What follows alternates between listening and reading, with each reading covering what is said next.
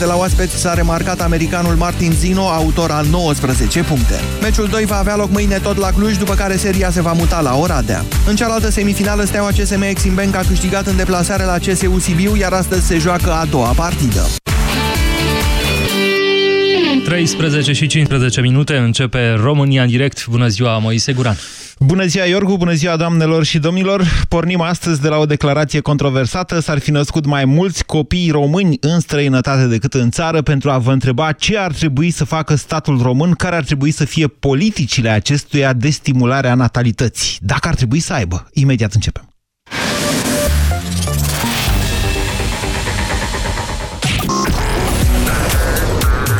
Europa FM. Pe aceeași frecvență cu tine.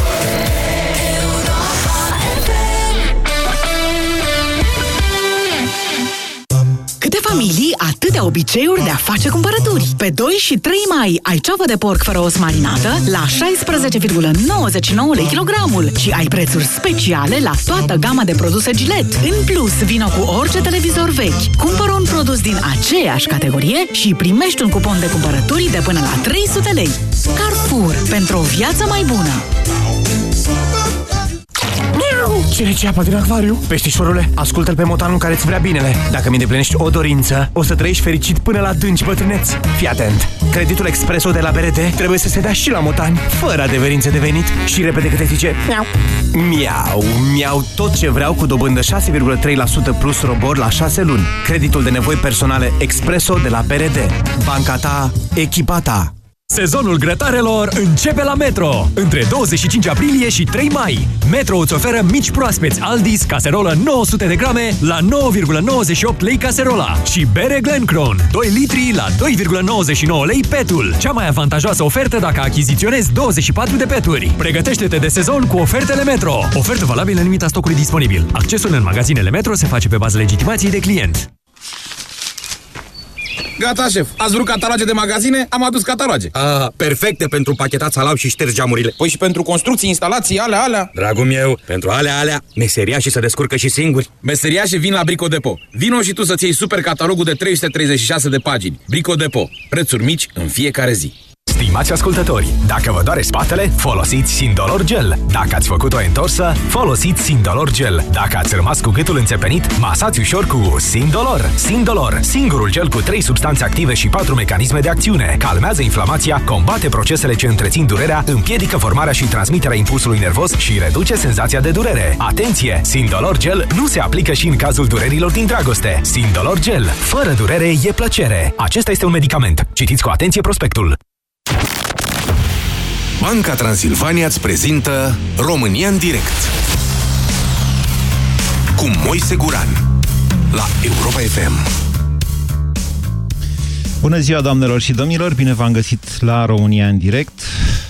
Vă spuneam, de fapt, aceasta este doar un pretext. Vroiam oricum să fac această dezbatere cu dumneavoastră, dar e un bun pretext. Ieri, ministrul pentru românii de pretutindeni, Andreea Păstrânac, a declarat că deja în 2016 s-au născut mai mulți copii români în afara țării decât în lăuntrul granițelor ei. Acum, eu am statistica oficială în față referitoare la uh, mișcarea naturală a populației, adică câți oameni se nasc, câți oameni mor în țara noastră. Ce să vă spun, sunt vreo 13.000 de copii născuți în uh, luna februarie 2017. Se înregistrează un vârf de 20.000 de nașteri în luna august, dar, atenție, statistica asta oficială nu întotdeauna este foarte clară mai ales că unii români sunt înregistrați în România, dar de fapt ei deja sunt afară. Potrivit doamnei Păstârnac, a cărei statistică a fost negată puțin mai târziu de către Eurostat, um, în sensul că n-ar exista date în acest sens, Potrivit doamnei Păstârnac, sunt 4,4 milioane de români care trăiesc în afara granițelor țării, dintre care 2 milioane și jumătate sunt înregistrați cu rezidență în afara României. Sigur că românii din afara României sunt mai stimulați să aibă o familie, eventual chiar mai mare, de niște condiții de trai mai decente, de o mai mare securitate a unui loc de muncă.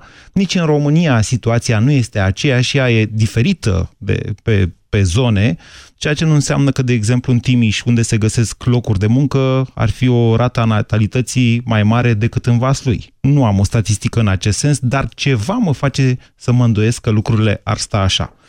În același timp, vreau să vă mai dau niște statistici care de data asta vin de la autoritățile române și care greu ar putea fi puse la îndoială. Total, copiii ai căror părinți sunt plecați la muncă în străinătate, 97.645. Număr total copii rămași acasă care provin din familii în care ambii părinți sunt plecați la muncă în străinătate, 19.650. Total copii rămași acasă care provin din familii în care un părinte e plecat la muncă în străinătate, 64.642 și mai sunt 13.000, peste 13.000 de copii rămași acasă care provin din familii în care părintele unic susținător este plecat la muncă în străinătate. Altfel spus, stimați concetățeni, peste 30 de mii de 30 32, 33 de mii de copii din România au singurul părinte sau ambii, singurul părinte plecat la muncă în străinătate sau ambii părinți plecați la muncă în străinătate. Întorcându-ne către uh, realitatea țării noastre, o realitate pe care o știm prea bine cu toții, deși se vorbește de foarte mult timp despre sporul natural negativ, despre faptul că scade populația țării, despre faptul că românii nu mai fac copii, de fiecare dată politicile publice se rezumă la concursurile de crescut alocații. Anul trecut s-au făcut niște pași în acest sens, prin uh, ridicarea ajutorului acordat mamelor în perioada în care se află în concediu de maternitate la 85% din uh, salariu, din media salarială pe ultimele 12 luni. În același timp, în primii doi ani copiii primesc undeva la 200 de lei, mai primesc pentru copii. Mai sunt însă și alte metode de stimulare a natalității, de exemplu, la uh, calculul venitului minim garantat, se ia în calcul numărul persoanelor din familie. Atenție! Da? Mai sunt sume de asemenea pe care părinții le primesc după aceea, nu foarte mari, ci ridicole în cele mai multe cazuri, pe, pe perioada în care copiii sunt în școală. Acum, dezbaterea de astăzi este referitoare la politica statului român. Mie mi se pare destul de clar faptul că atâta timp cât nu vom reuși să uh, avem în România o securitate socială mai mare, care din punctul meu de vedere constă în oferta de locuri de muncă, mai degrabă decât în oferta de protecție socială, nu vom reuși să oprim nici acest exod al populației, care pe termen lung ne deulează mult mai mult decât uh, vă imaginați. De aceea vă întreb astăzi ce ar trebui să facă statul român pentru a stimula natalitatea în România, dacă ar trebui să aibă vreo politică de stimulare a natalității. În fond, uitați-vă ce se întâmplă cu copiii, cu mulți dintre copiii din România, care na, rămân singuri pe acasă pentru că părinții nu își găsesc de lucru acasă sau nu într-un mod cât să îi poată întreține. Eu nu-i condamn pe cei care pleacă, să știți, la muncă în străinătate și nu știu pe, nu știu pe cineva care i-ar putea condamna în vreun fel. Ar trebui sau n-ar trebui să stimulăm natalitatea în România? 0372069599. Acesta este numărul de telefon la care vă invit să sunați pentru a intra în direct. Bună ziua, Bogdan! Bună ziua, domnul Moise. Uh natalitatea va fi susținută sau va crește când susținem și întreprinderile mici. De ce spuneți asta? Pentru că fără forța de muncă care ziceți noastră și numai corporațiile și așa să poată evolua, oamenii de rând sau un om nu se poate angaja de multe ori pentru că o întreprindere mică nu e susținută de stat. Deci, din punctul dumneavoastră de vedere, dacă statul ar, ar susține întreprinderile mici, oamenii care lucrează în aceste întreprinderi s-ar simți mai în siguranță și ar face copii. Asta e logica? Corect. Și, pe lângă toate chestiile ținute de modul în care se angajează, trebuie susținuți sau și oamenii care au făcut copii. Nu de ajuns în primii doi ani de viață. Deci dumneavoastră spuneți că statul ar trebui să le dea mai mulți bani oamenilor care au făcut copii și în felul ăsta natalitatea ar fi stimulată în România. Uh, da, dar cu o condiție. Cel care a lucrat și va lucra să primească ajutor. Cel care nu lucrează și nu ajută statul să se oprească la un moment dat ajutorul ăsta. Pentru că altfel stimulăm natalitatea în rândul celor care au sau nu pot să le ofere o șansă la un trai mai bun copiilor lor. E punctul dumneavoastră de vedere și vă mulțumesc pentru el, Bogdan. 0372069599. Ce spuneți, Florin? Bună ziua! Bună ziua, bună ziua, Moise. Uh, Moise, nu există uh, soluția unică și punctuală. Uh, ceea ce ai spus tu în preambul, uh, în mare ai cam concluzionat despre ce e vorba, dar uh, uh, soluțiile există pe paliere diferite. Uh, precizez doar că în momentul acesta eu sunt un beneficiar uh, al acelei alocații de îngrijire, sau cum se numește, pentru 2 ani de zile. Uh-huh. Uh, copilul meu are 4 luni și jumătate, uh, soția a intrat în acel concediu în, uh, cu un salariu destul de bun, chiar bunicel, așadar 2 ani de zile statul îmi dă mie o sumă frumușică ca să-mi cresc copilul. Uh, Sta, ar sta, fi sta, primul... stați un pic, stați, nu le amestecați, că nu faceți bine că le amestecați. Soția dumneavoastră primește 85% din contribuțiile pe care le-a Corect. făcut ea însă și atunci când a lucrat.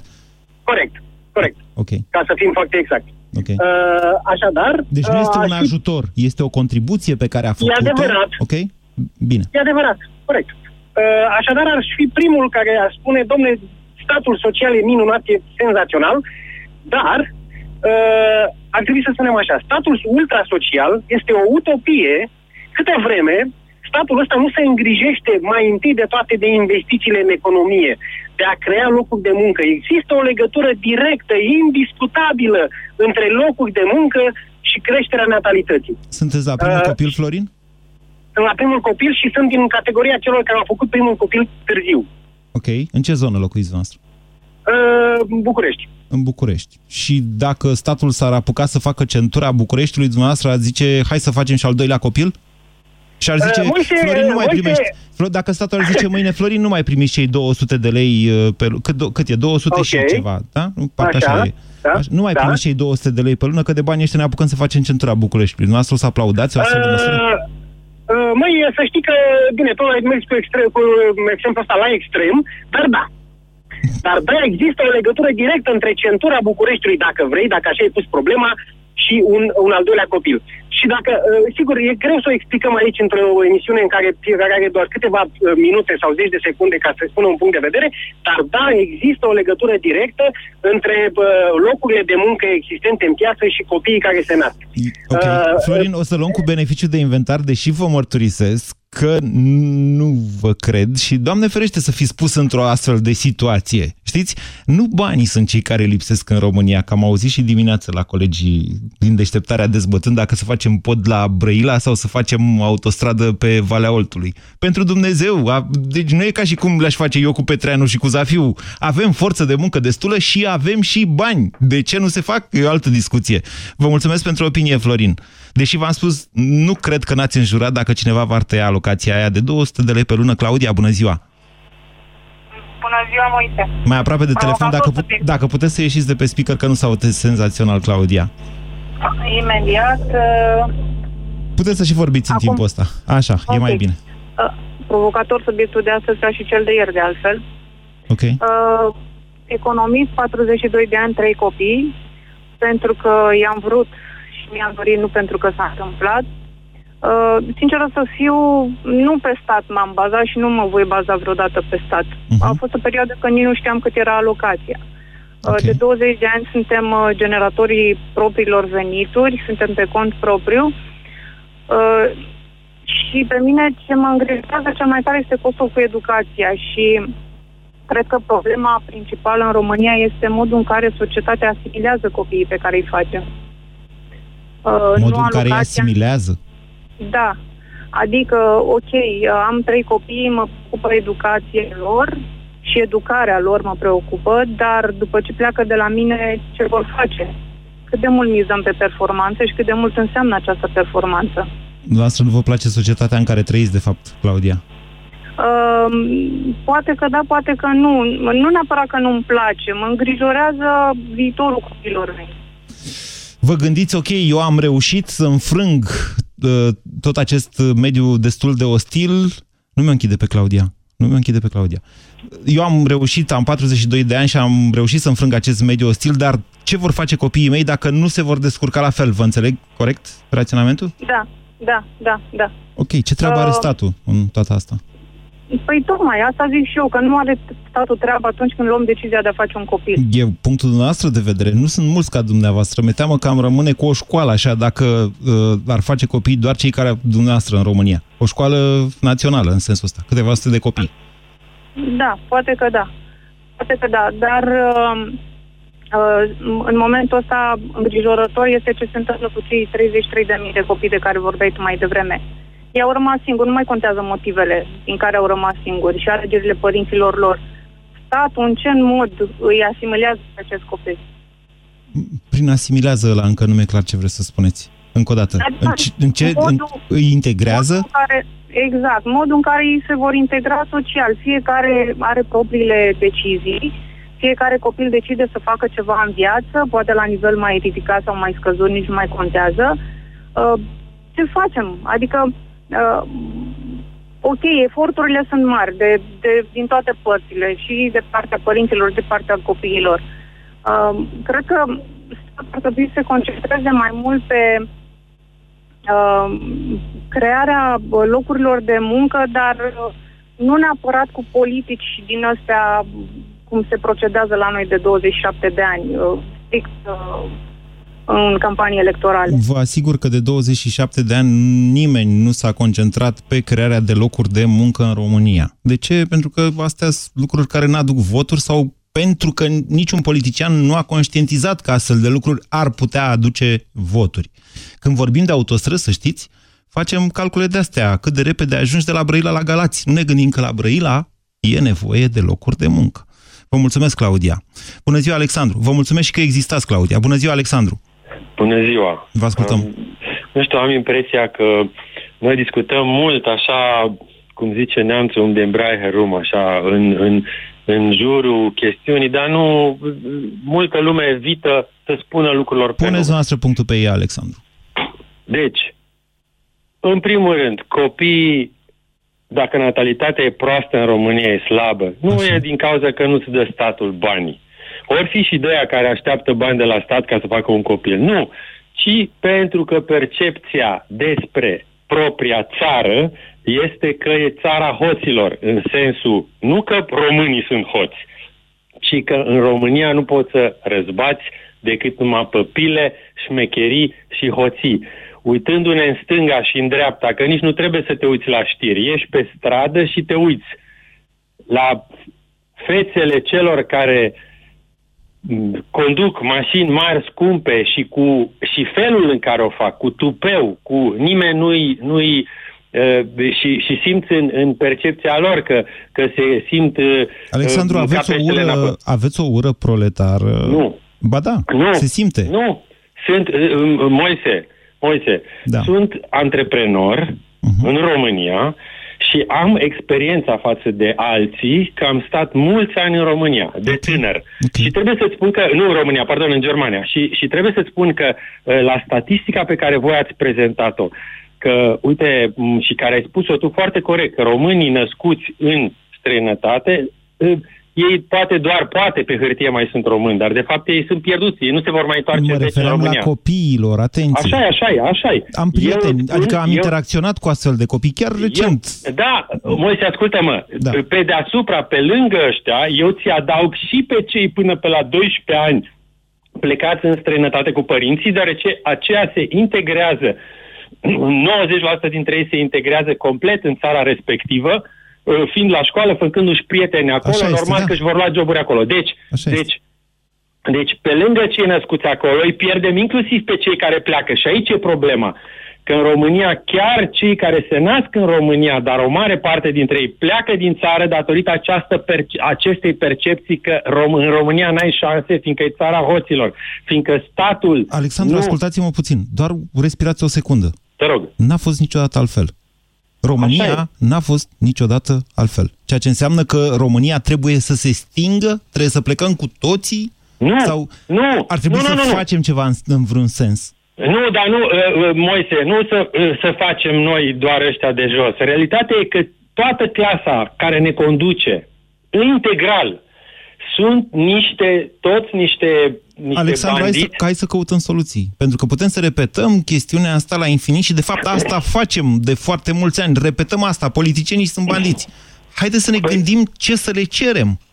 De-aia vă, vă pun aici pe masă niște teme foarte punctuale de dezbatere. Cum, ce ar trebui să facă statul român dacă ar trebui să stimuleze natalitatea în primul rând și lucru, dar cum? îți spun, îți, spun, îți spun un lucru foarte concret.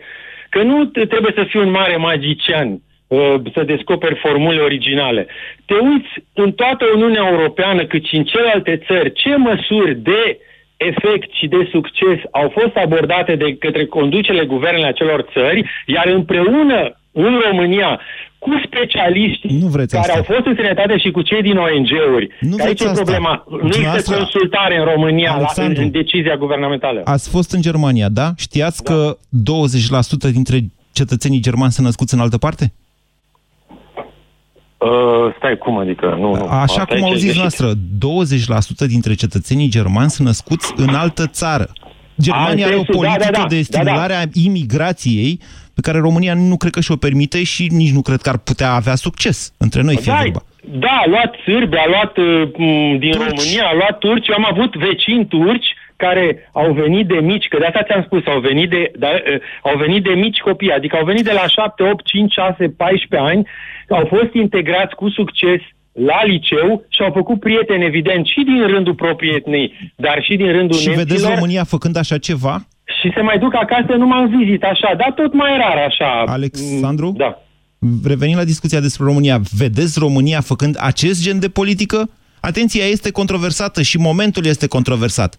Pentru că ce a făcut Madame Merkel cu milionul de uh, refugiați s-a încadrat în politica, de fapt, germană pe termen lung de stimulare a imi- imigrației. Dar, uite, e pe punctul să arunce în aer Uniunea Europeană. Exact. Și Uh, să vedeți Germania- România făcând așa ceva? Nu, nu o văd în stare. Însă eu ce văd în stare este ca guvernul român să, să le ofere tuturor celor care sunt tineri și tineri, mă refer între, să zic, 25, 30 și 45 de ani, Așa. care sunt activi și vor să facă ceva în țara asta, să le ofere șansa prin, că dau un exemplu concret, la țară, m, tuturor celor care vor să lucreze terenul, să spună uh, guvernul, ok, îți ofer 10.000 de euro garanție, să-ți cumperi un tractoraș ce ai nevoie, să dai drumul la o activitate acolo. Nu, în România au fost, uh, m, s-au dat credite la toți excrocii care au devalizat băncile în România, se plimbă în continuare, stau în vilele mari, se plimbă în continuare uh, cu, cu uh, super lux. Sunteți foarte supărat. Dar Da, as- fiindcă ascultați-mă nu- puțin, fiindcă nu Alexandru. sunt toate măsuri. Acea, acest, deci nu că uh, nu vă dau dreptate, însă nu este stilul meu să, să repet aici în continuu niște lucruri pe care dumneavoastră, cu care sunteți de acord și vreți să le auziți. Uh, Sigur, așa devii mai popular. Dar eu vă spun așa, Alexandru. În România a existat un program Primul Tractor. Ați auzit să fi fost un mare succes vreodată? Mm, Mă îndoiesc. În același timp, în România, dar peste tot, să știți că agricultura cu un tractor este greu de făcut într-un mod productiv. Lumea, inclusiv Germania, despre care dumneavoastră vorbiți, s-a dus deja în altă parte. Iar agricultorii români, chiar cei care fac în mod profesionist acest lucru, fac greu față concurenței. Dar sigur putem vorbi despre asta. Acum vorbim însă despre stimularea natalității în România. Sigur, hoția sau sentimentul general de corupție din țara noastră, de faptul că politicienii nu fac nimic, influențează și influențează major plecarea unora dintre noi din această țară. Întrebarea este cum îi convingem sau dacă ar trebui să-i convingem pe restul să nu numai să rămână, să facă și copii în țara asta, ceea ce e dificil. România în direct la Europa FM. Te ascultăm. Scuze, Cristina, că asta ta mai sunteți pe fir? Da, bună, bună mai Bună ziua, vă ascultăm. Uh, ați vorbit uh, despre, cred că e vorba în emisiunea asta despre o stimulare a natalității, despre un program de stim- stimulare a natalității. Este foarte clar că vorbesc în numele celor care au școală și nu fac copii doar să ia alocația sau fac copii pentru că s-a întâmplat. N-aș da cu pietre, să știți, nici în ceilalți. Uh, nu dau cu pietre nimeni, doar vă Să spun nu că vorbesc confundăm în, cauza în, cu efectul. în Cristina. numele celor care fac copii și atunci când se gândesc să facă copii, se gândesc la niște lucruri, la trai, la ce le oferă copiilor din punct de vedere Poate uh, fi uh, așa cum economic spuneți, și educațional. Poate fi Dar așa vreau cum să spuneți, numai puțin, Cristina, deci poate fi așa cum spuneți. Sunt oameni în România care fac copii pentru a primi ajutoarele respective, de acord. Dar copilul respectiv poate fi o șansă pentru societate. Dacă societatea știe să-i arate alte exemple, să-l să-i dăm bage o într-o șansă școală... Acelui, Iată. Să-i dăm o șansă acelui copil. să umblăm puțin la legea adopțiilor. Pe cel care vrea să adopte îl controlează 2 ani dacă este capabil, iar pe cel care face copii pe bandă rulantă și aruncă la gunoi, nu controlează nimeni. Hai să umblăm Există, puțin la... ba nu, există și un serviciu de protecție a copilului care, mă rog, e, Greu ceva, mai- adopt. e Spun- din ce în ce spun mai pentru activ, că nu vreau- zic că e eficient, e din ce în ce mai Mulți activ. prieteni care vreau să adopte un copil în jurul meu și este foarte, foarte greu pentru ei și vin de familii bune și le-ar oferi luna de pe cer copiilor. Aceasta nu este se percepția poate. dumneavoastră în legătură cu ei că vin din familii bune, dar sigur că un judecător trebuie să se asigure, nu vorbim de o marfă, vorbim de un copil. Mie nu mi se pare, să știți, exagerată uh, procedura aia. Știu că cei care trec prin procedura uh, adopțiilor trebuie să treacă prin adevărate furci caudine. Sunt de acord, dar, încă o dată, vorbim de un Le- copil. le- Eu vreau să ating un subiect foarte sensibil vis-a-vis de educația familiilor care urmează să aibă un copil. Ca am vorbit restul uh, interlocutorilor, care au vorbit de economie, de tot. Eu aș vrea să fac un apel medicilor ginecologi să pun accentul mai mult pe acest program de creștere a natalității. Informația care ajunge la viitoarele familii, viitorii părinți, să fie foarte exactă și să le ceară niște analize. Când depășește o vârstă, să le tragă un semnal de alarmă și să le ceară anumite analize, să știe cât mai au de așteptat sau cât le mai dă timpul biologic de Înțeleg așteptat. unde bateți. Într-adevăr, în ultima perioadă sunt tot mai îngrijorătoare, îngrijorătoare statisticile privind coborârea vârstei până la care u- europenii mai degrabă, nu numai românii, uh, sunt fertili, adică mai pot face copii. Interesante propunerile dumneavoastră, Cristina, ele sunt concrete. Cristina a vorbit, iată, despre o relaxare a adopțiilor. Vedeți însă că nu se pot face numai pentru români, că suntem în Uniunea Europeană și toate reglementările se dau pentru cetățenii euro- europeni, toți au drepturi. Să nu, să nu greșim cumva, să nu adopte alții mai mulți copii din România decât reușesc românii. Bună ziua, Irina! Bună ziua! Vă ascultăm! Uh, Eu cred că ar trebui să intre în categoria copiilor defavorizați și copiii a căror părinți lucrează foarte mult și n-au timp să se ocupe de ei. Ok, interesant. Ceea ce Uh. propuneți, ce ar presupune asta? Uh, nu știu, poate companiile mari uh, să creeze niște tipuri de joburi part-time care să se preteze pentru part-time, ca mămicile care vor să stea cu copiilor și să educe, să poată face asta. Produl de mame. Dumneavoastră propuneți produl de mame. Asta era pe vremea lui Ceaușescu, nu știu ce vârstă aveți dumneavoastră. Mama mea, eu deci eu am crescut cu mama, am- mama era la produl de mame la fabrica uh, de confecții din Severin. Când Nu știu dacă produl de mame, Da, dar... cu un program, uh, era un deci program acum- astfel încât făcut pentru doamnele care aveau copii, astfel încât acestea să ajungă la o oră a- mai decentă, să ajungă la 4 acasă. La 3, la 4, da, exact. Ok. Nu... Un program care să fie, de fapt, calat pe cel al copiilor. E o propunere asta. Să știți că multe companii mari din România își fac deja grădinițe pentru... Da, să-și facă grădință care să țină copiii acolo până la 7 seara și eventual să aibă un motiv pentru care să țină peste program. nu, nu funcționează nimic cum ar trebui să funcționeze. La momentul ăsta noi ajungem acasă foarte târziu, mai avem două ore de petrecut cu copilul, nici alea de calitate, pentru că mai sunt o grămadă de alte lucruri de făcut. Iar eu nu vreau să să-mi cresc copilul așa, educat de alții. Ok. Și nu știu dacă alții educă cum ar trebui, că și aici este o altă problemă. Deci ce propuneți dumneavoastră? Se ne oferă- Subvenții... Se ne oferă statul în, Așa. în momentul ăsta nu, nu funcționează neapărat. Adică grădinițele sunt așa cum sunt, educația se face așa cum se face. Bine, Irina, propuneți ceva concret. Uh, Ceva concret, uh, nu știu, un program mai lejer pentru mame. Și să nu mai aibă stresul, că nu știu, se îmbolnăvește copilul sau trebuie să plece mai devreme, ne vor da afară de la serviciu. Uh, Ok. Sau că dacă plec la program, uh, mi se va întâmpla ceva. Ok, bine. Vă mulțumesc pentru propuneri, Irina. Ele au sens, logică. Simt însă elementul subiectiv, să zic așa, la dumneavoastră. Nu cred că o să scăpați niciodată de grijă în calitate de mamă. A? Asta înseamnă să fii mamă, nu? Să ai griji. 0372069599 Cristian, bună ziua! Bună ziua! Aveți griji? Uh, uh, păi eu, eu sunt ceva mai puriu, adică am trecut de 60 de ani, să zicem. Așa. Uh, dar uh, chestiunea asta cu măsurile pe care trebuie să le ia guvernul pentru creșterea natalității seamănă tare mult cu ceea ce tot guvernul lansează imaginea României, adică amândouă sunt niște fake-uri.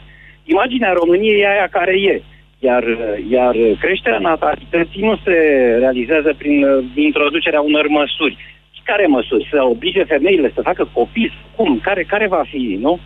Uh, eu nu, nu cunosc printre prietenii mei pe cineva care să fi făcut copil pentru că dă statul 200, 2000, 20 de mii Aceasta de lei este o sau- proclamație, Cristian. A explicat Irina mai devreme. Dacă, de exemplu, Exact. aș avea un program de muncă ce mi-ar permite să stau, să, să am și serviciu, dar să am grijă și de copil, Nici asta nu este Ăsta e un determinant, context pentru în că mai- care nu e determinant, dar e un context favorabil. Nu e determinant E un pentru con- decizie. context, dar eu nu știu dacă cineva ia decizia luând în considerare acest aspect. Eu, eu mă îndoiesc. Luând în considerare contextul? Mm. Da.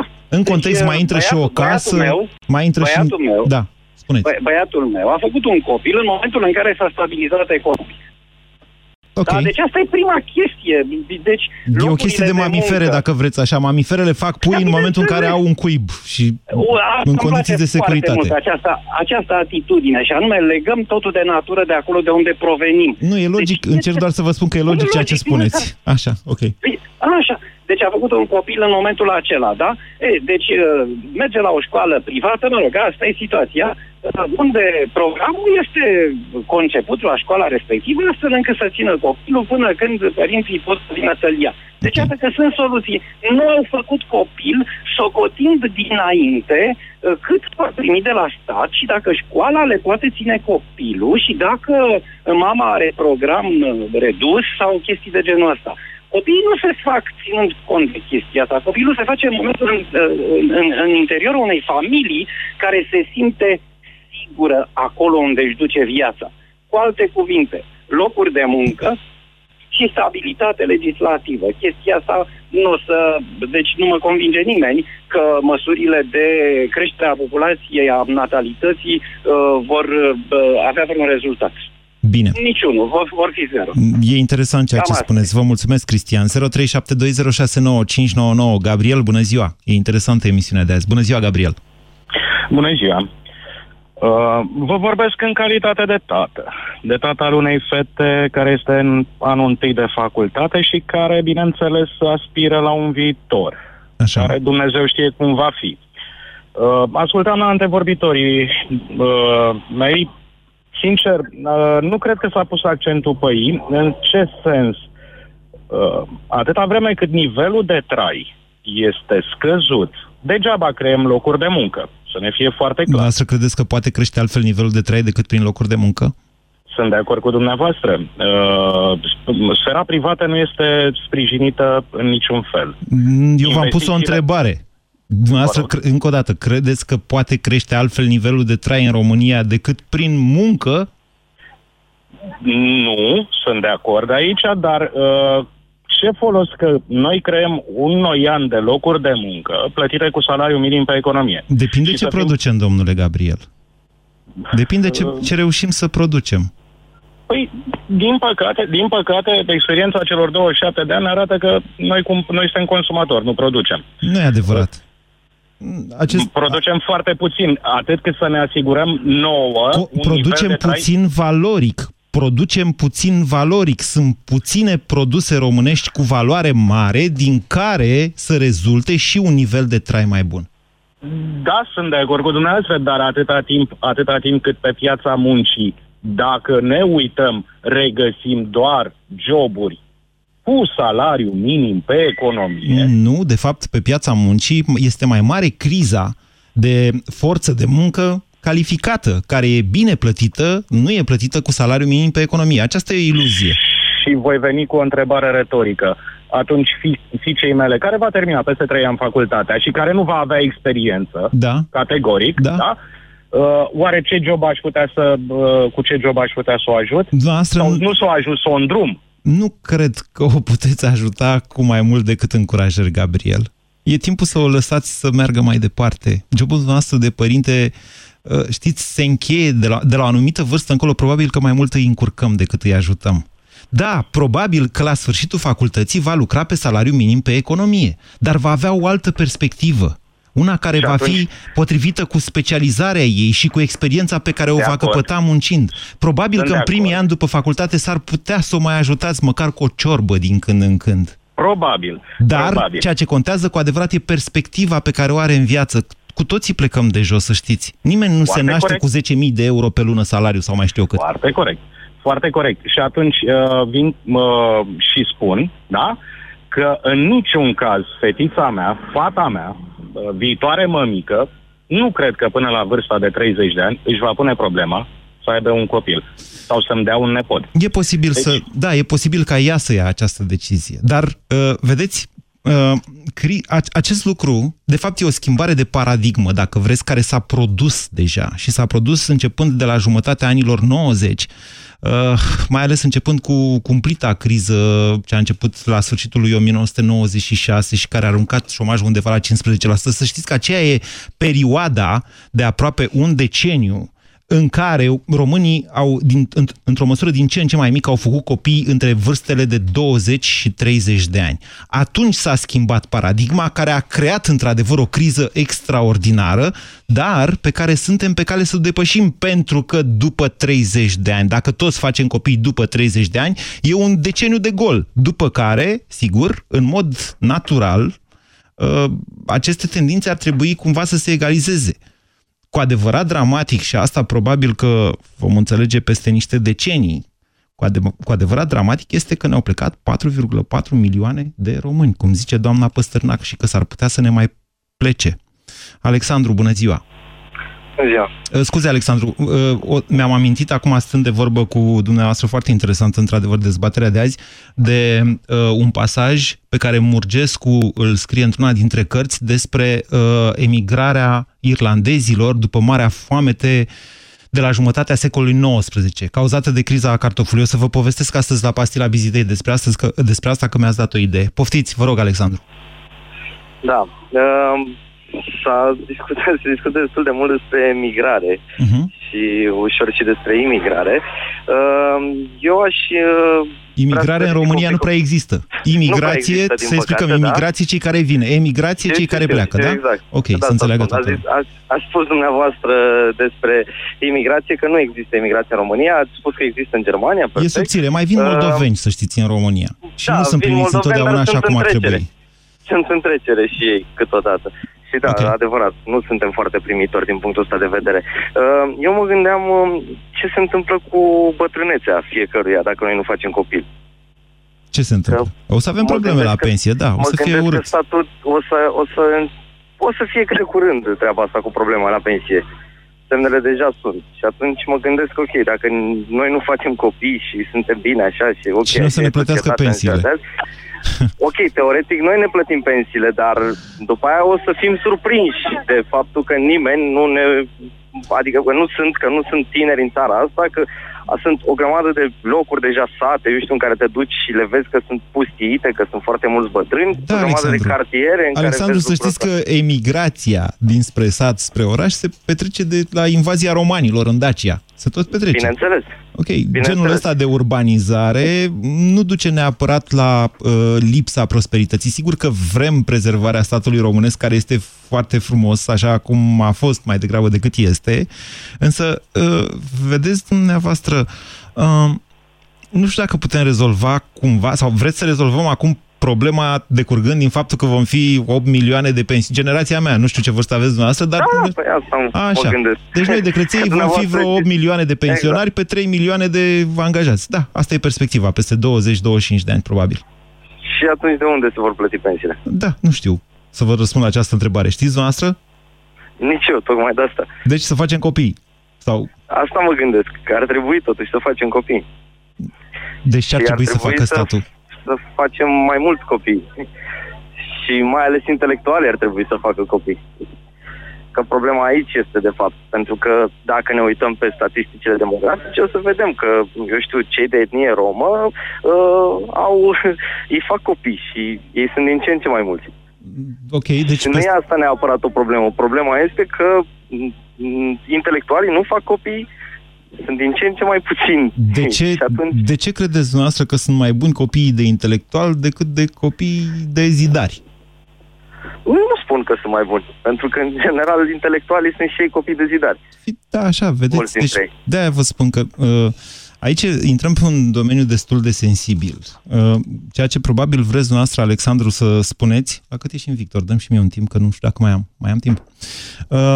Uh, ceea ce vreți dumneavoastră să spuneți este că mai degrabă statul ar trebui să stimuleze familiile care își, care își pot îngriji copiii și care vor să le dea o educație. Numai că aceasta este o graniță extrem de fină. Ne ducem către, uh, către egalitate în fața legii pe care trebuie să o respectăm pentru că suntem oameni cu toții, indiferent că suntem intelectuali, zidari, țărani sau romi, cum ați spus dumneavoastră. Bună ziua, Monica! Bună ziua, Moise! Mulțumesc că ați așteptat! Uh, nu e nicio problemă. Am 31 de ani, sunt inginer constructor și am un bebeluș de 9 luni. Uh, am, am ajuns la vârsta aceasta tocmai datorită faptului că am ținut motiv să am o stabilitate Vor, Vorbiți un pic mai aproape de telefon și mai lângă geam, că e un brum infernal. Deci ah, sunteți inginer constructor, înțeles. aveți o căscuță așa pe cap și un copil de 9 luni în brațe. Exact, exact. Okay. Și vreau să vă spun, să revin puțin la subiectul investiției și prin prisma meseriei și prin prisma faptului că sunt din Brăila și e mare nebunie cu podul. Așa. Contează foarte mult, pentru că asta va însemna locuri de muncă pentru zona Brăila-Galați și o mare deschidere, mai ales în situația în care Schengen va fi și pentru noi. Schengen? Da, Adică dacă noi vom adică... intra în Schengen, podul pe, peste Dunăre va reprezenta un punct strategic. Și atunci, pentru Galați. Brăila și Galați... Pentru Galați, da, dar nu pentru... Exact. Vedeți că Brăila nu este Vedeți că Brăila nu e ajutată Până foarte mult, că vin investitorii și în loc să se oprească Eu. la Brăila, trec repede la Galați. Nu, nu e nicio problemă. N-ar asta o mare... Glumesc. 15 minute între Brăila și Galați nu e nicio problemă. Și am lucrat Partea la cu Schengen tot n-am înțeles-o. Deci sunteți sigură că în momentul de față nu vă arătați pașapoartele când treceți de la Brăila la Galați, nu? foarte sigur, foarte sigur. Care e legătura Dar... cu Schengen? Că n-am înțeles-o. O să plece gălățenii mai ușor dacă intrăm în Schengen nu, și au e vorba pod, de sau... transporturi și de lucrurile care vor intra în Europa prin România. Prin Marea Neagră și implicit uh, prin, pe Dunăre. Ok, bun, iată. Iar atunci deschiderea pentru noi, pentru această zonă, va fi mult mai mare, având în vedere că la momentul de față investițiile din zonă sunt cumplit de mici. Ok. Uh, așa, natalitatea, că ăsta e subiectul, va fi influențată din punctul meu de vedere um, pentru că e direct proporțională cu nivelul de trai până la urmă. Și atunci grija zilei de mâine va fi poate puțin mai mică, educația poate va crește, profesorii fiind stimulați să rămână în zonă Cam mulți și poate. poate sănătatea...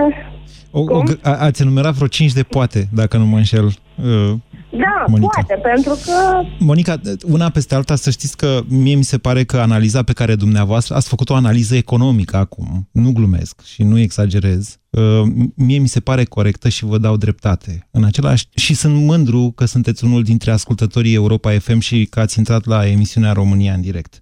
În același timp, însă, gradul de conștientizare în România legat de această corelație între perspectiva pe care o avem dacă lucrăm și dacă avem ce lucra și, uh, cum să zic eu, alternativa de a primi până când nu mai avem de unde, e bine, conștientizarea populației României e departe uh, față de ceea ce ar trebui să fie în această problemă. Vă mulțumesc tuturor pentru această emisiune, chiar a fost deosebită.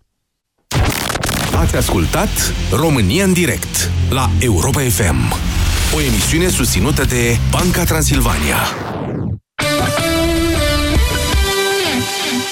Ascultă la radio cu Andreea Esca la Europa FM. Atunci când nu mai vedeam luminița de la capătul tunelului, de fiecare dată mi-aduceam aminte de câte un client care s-a confruntat cu o situație asemănătoare și în momentul respectiv oarecum creștea încrederea și în uh, bărbatul Gașpar, nu doar în terapeutul ce Gașpar. Ce să fac și eu ce am zis omul ăsta? Era ca cu preotul, știi, să faci și tu ce zice sau ce face preotul? Putem învăța foarte, foarte multe noi terapeuții de la clienții noștri. Aha. Sunt Andreea Esca și vă invit în această sâmbătă de la ora 12 să fim împreună la radio, la Europa FM. Câte familii, atâtea obiceiuri de a face cumpărături. Pe 2 și 3 mai ai ceapă de porc fără os marinată la 16,99 lei kilogramul și ai prețuri speciale la toată gama de produse Gillette. În plus, vino cu orice televizor vechi. Cumpără un produs din aceeași categorie și primești un cupon de cumpărături de până la 300 lei. Carrefour. Pentru o viață mai bună. Mergeți înainte, opriți. Mergeți înainte, opriți. Așteptați să se elibereze intersecția. Fan Curier prezintă o zi obișnuită în febra cumpărăturilor. Multe livrări, multe provocări, oriunde cu plăcere. O campanie inspirată din fapte reale, livrată cu o doză de umor de fan curier. E 2017 de câteva luni și tu încă mai ai comision când scoți bani de la bancomat? Ha! Chiar nu știu de ce. Doar ți-am spus de pachetul de cont curent fără concurent zero tot. Ai zero comisioane la retragerile în lei de la bancomatele oricărei bănci din România și zero taxa anuală de administrare la cardul de cumpărături. Descoperă oferta completă pe Raiffeisen.ro sau în orice